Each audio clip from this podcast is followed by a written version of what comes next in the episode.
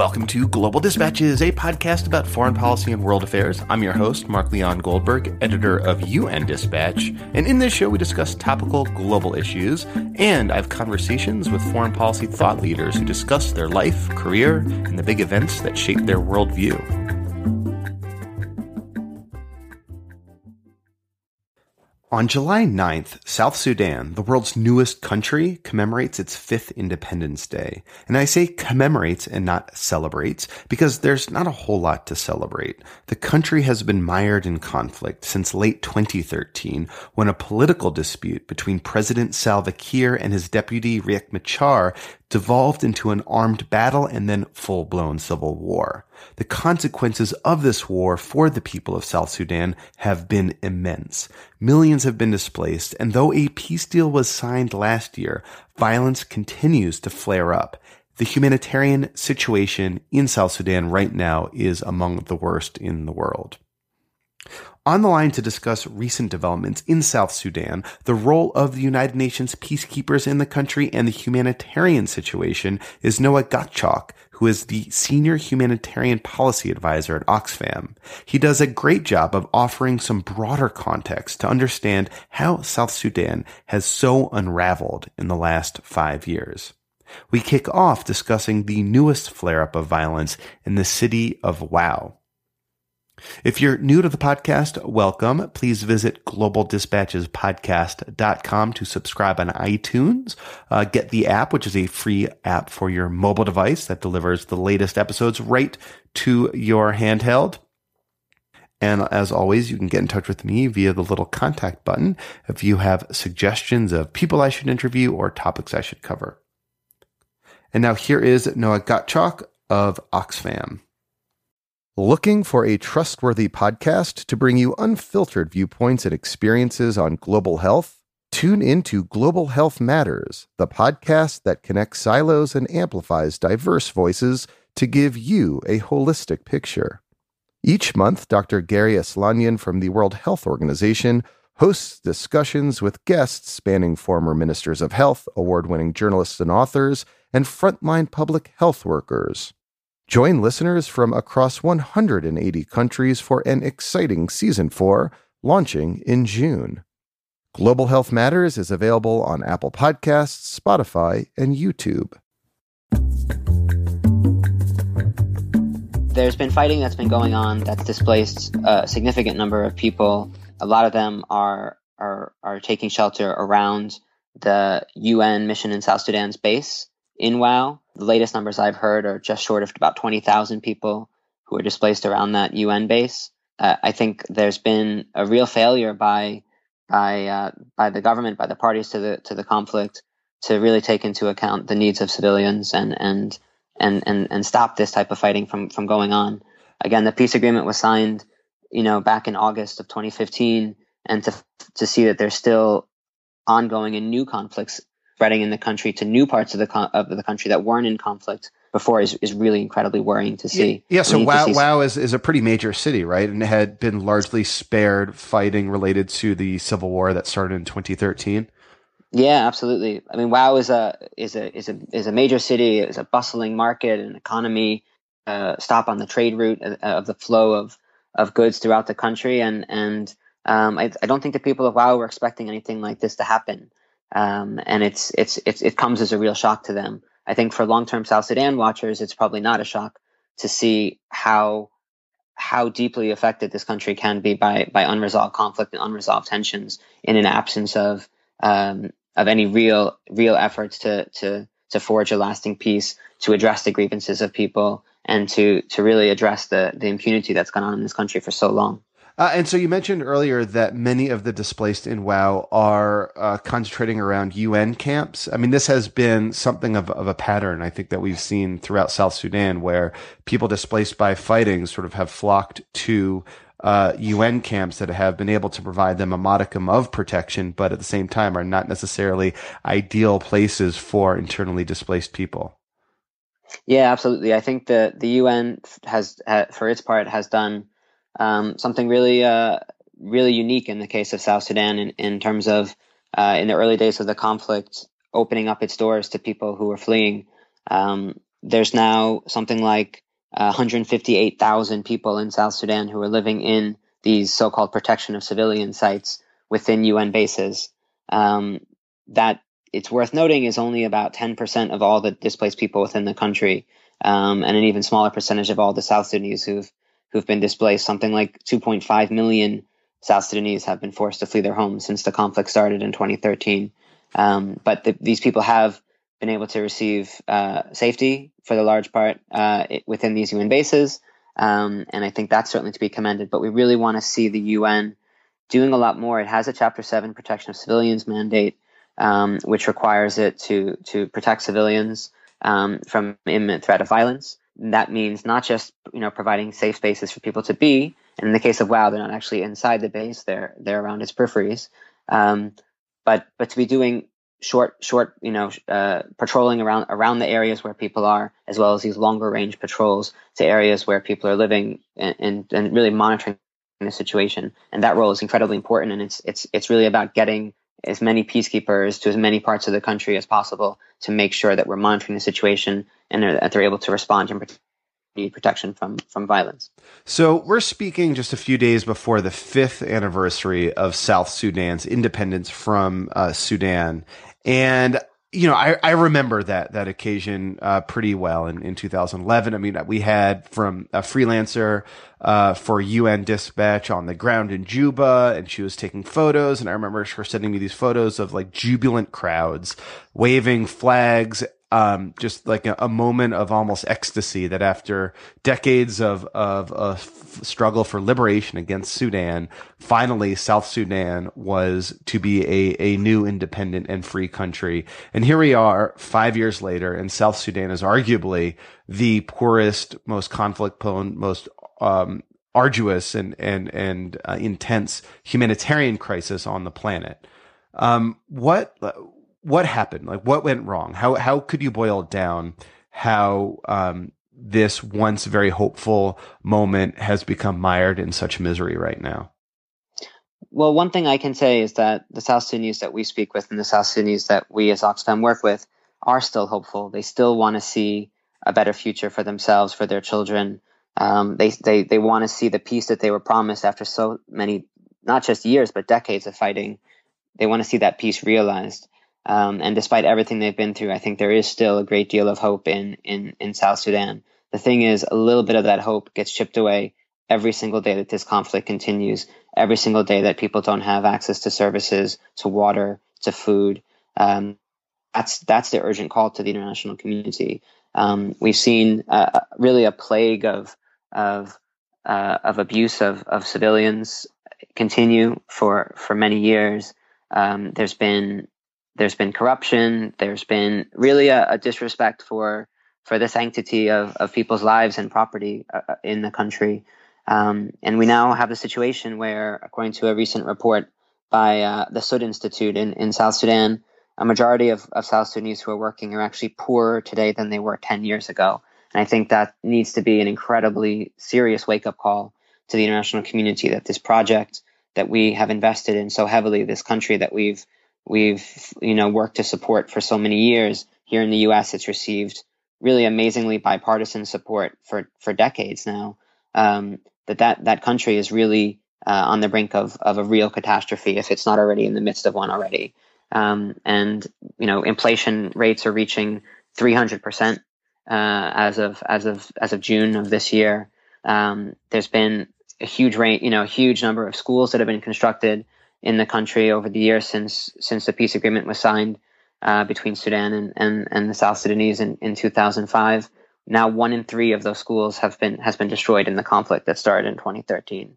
Um, there's a huge amount of work that we need to be doing to get this country back on the right track. I think if we, as the international community, work in a, in a meaningful way with civil society and put meaningful pressure on the parties to the conflict to put an end to this violence and abuse, we are going to see positive things come out of South Sudan. There is still hope. There is incredible resilience and strength mm-hmm. among the people of South Sudan. I would. Um, I, I mean, even even with all the strength and all the resilience of of the people of South Sudan, it seems that there are still some structural barriers. Even if if uh, the the the sides uh, formally enacted the peace agreement tomorrow. Um, there are still huge economic challenges to the development of, of the country. And the report you cited identifies some of those. And, and one of those is, is the status of oil production, right? Mm-hmm. I mean, um, even, uh, you know, that, that, you know, oil is obviously uh, near historic lows right now. Mm-hmm. Um, and South Sudan has historically, over the last, you know, five years, depended on what like 98% of its its revenue comes from oil production. Right. Um, what's the current status of of oil production in in South Sudan and its ability to um, at least fill the coffers of of of government budgets? Well, one of the things that's that's been really important from for years now, and something that many NGOs, many in civil society have been saying, is that South Sudan, South Sudan, even when oil prices were high, needed to diversify its economy away from oil as its sort of sole income earner. Um, and that that is even more so true today uh, when we look at the, the, the historically low prices of oil that, that you talk about. Um, you know, I've I've seen reports that say it can cost more money to produce oil than than than than they're actually getting from from selling it. Right, because um, they also have to pay fees to Sudan to ship it through Sudan to to the port. And not to the the cost of, of, of oil exploration, you know, and the fact that the way that the a lot of the, the money that has come into to, to government coffers has been in the sales of oil futures. So if they're if they were set at uh, different prices and the prices have, have gone down, you then see a gap in, in, in, in what people are actually able to to to spend and reinvest in, into the country itself. Um, so what what South really desperately needs is is a really serious structural um, economic reform, which diversifies the economy, which takes advantage of the incredible fertility of the land. Um, and you know, one challenge is certainly going to be um, the really poor state of roads and, and transportation infrastructure in the country. Something like two percent of the roads in the country are paved. Um, you know, barely any any any of the roads are, are paved in, in a country the size of France. Um, but there's also a, a huge opportunity in, in, the in the river network that the country has, which has not been exploited so far, to move goods and services around the country, to move people around the country as we sort of build um, build a road infrastructure and a road network as well. There's so many opportunities. There's also presence of minerals in South Sudan. So the economy needs to be diversified. And in the meantime, what needs to happen is there needs to be transparency and accountability in terms of how the, the money that, that is coming from oil is actually coming into the government coffers and how it's actually being spent, how it's going out to, to benefit hopefully the people of the country. Because m- most government expenditure right now is is from the military purposes because they're you know if not in the midst of a civil war, uh, recently recovering from a, a, civil war that continues to flare up as as evidenced by the situation in Wau. That's right. In in in the last few years since the start of the conflict, about forty percent of the national budget has actually been uh, devoted to the military, um, and the amount that's actually gone to education is about 5%. Um, and the general recommendation I should mention on, on funding for education should be about 20% of the budget. So it's, it's really far below what it, what it needs to be. Um, and, and so I think seeing a really fundamental reform of that process is incredibly, incredibly important and incredibly urgent. There's been calls for a reform of the security sector for a very long time, even before this conflict started. Um, an ability to to right size, people could say, the size of the of the army in South Sudan. Um, you know, I think it's worth noting that you have in in a country like South Sudan a huge number of of young men um, of what people often call fighting age, and many of whom are actually engaged in fighting. That that actually can translate into a capacity, into a strength. Those same young men who are of fighting age are also of construction age, they're of working age, they're of road building age, they're of mm-hmm. school building age you know, if people have a, a, a meaningful opportunity to get out of of the cycle of fighting and the cycle of uh, of violence that has plagued the country for so long, there's a lot that they can do to actually build the country. And in, in the conversations that I've had with South Sudanese, particularly young men on, on my various visits to, to the country, a lot of them have actually said that to me very directly that they don't want to fight anymore. They don't want to be involved. They don't want to carry a gun. They don't want to be involved in, in warfare anymore. They want to have jobs. They want to be building their country their families. Mm-hmm. Um, you know, I think we as the international community need to support those people in, in, in fulfilling that dream and, and doing what they need to do to actually build their country. Mm-hmm. Yeah, no, I know. Like the, the economist Paul Collier, um, uh, like like you just said, points out that um, construction jobs are are often very good outlets for recently demobilized young mm. male soldiers.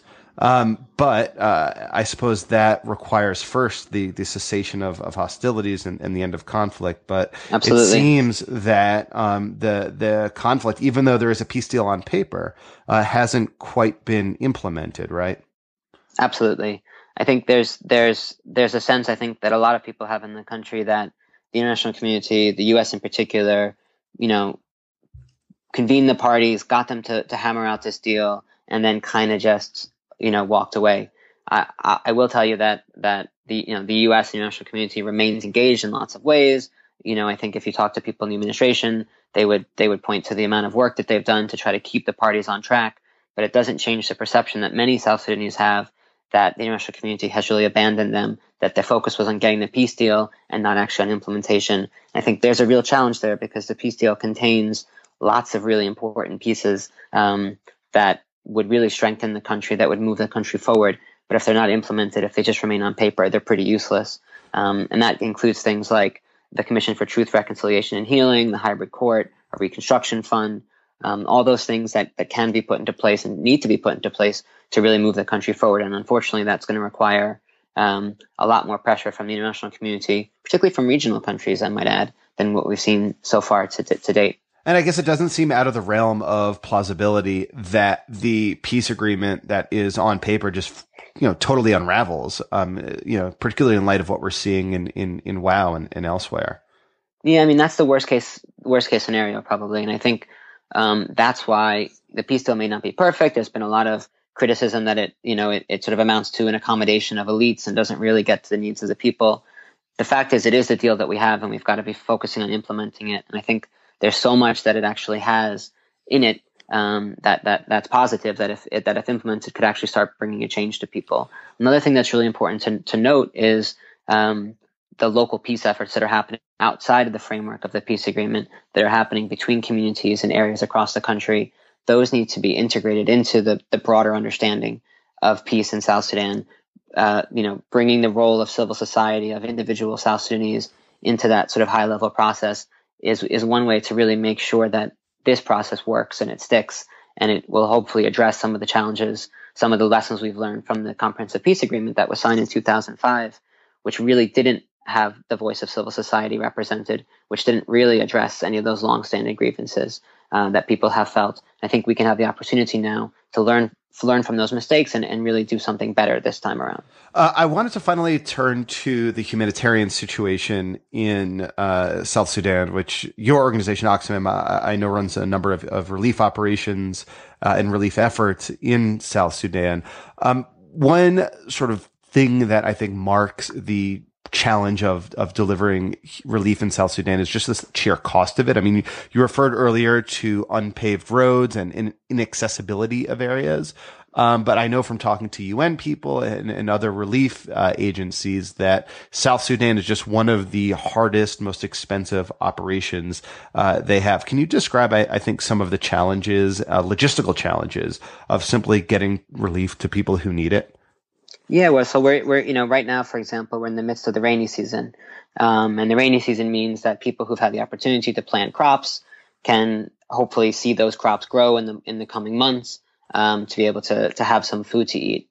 Um, but it also that people who weren't able to to to plant crops, who don't have food with them, um, have almost no ability to reach in many cases assistance or markets if they have the money to buy food off off off of local markets um, you know, it, it, turns the rains come heavily and they and they turn a lot of the the unpaved roads in the country to to basically to swamps. Um, that's why it's so important for us to be able to use all the different assets are, at our disposal. To use air assets, which are incredibly expensive, but a, a really vital way of reaching people who won't be reached otherwise. But especially to be able to use the rivers that that that really fill the country um, to be able to deliver food in that way. But I guess one of the one of the key problems in South Sudan is not only do you have such a, sh- a, large sheer number of people who, who need assistance, and if you look at some of the statistics, they're absolutely daunting. You know, one in four uh, children under the age of five are malnourished. Um, 686,000 of those are acutely malnourished. Um, I think a higher level, as we've seen in, in the latest reports from from the UN, a higher level of people um, severely food insecure than at any other time um, since since they've been recording. Um, you know, the the amount of money that actually goes into delivering of assistance cuts into the amount of money, the amount of aid you're actually delivering. Because um, like costs are so high to deliver via airplanes that it means absolutely. you know there's less like food to actually purchase or, or deliver or couch. Absolutely. Um, the response, I mean, to be, we're trying to reach uh, this year 6.1 million South Sudanese. That's over half the half the country in need of humanitarian assistance. And to do that, it's going to cost about 1.2, 1.29 billion, almost 1.3 billion dollars.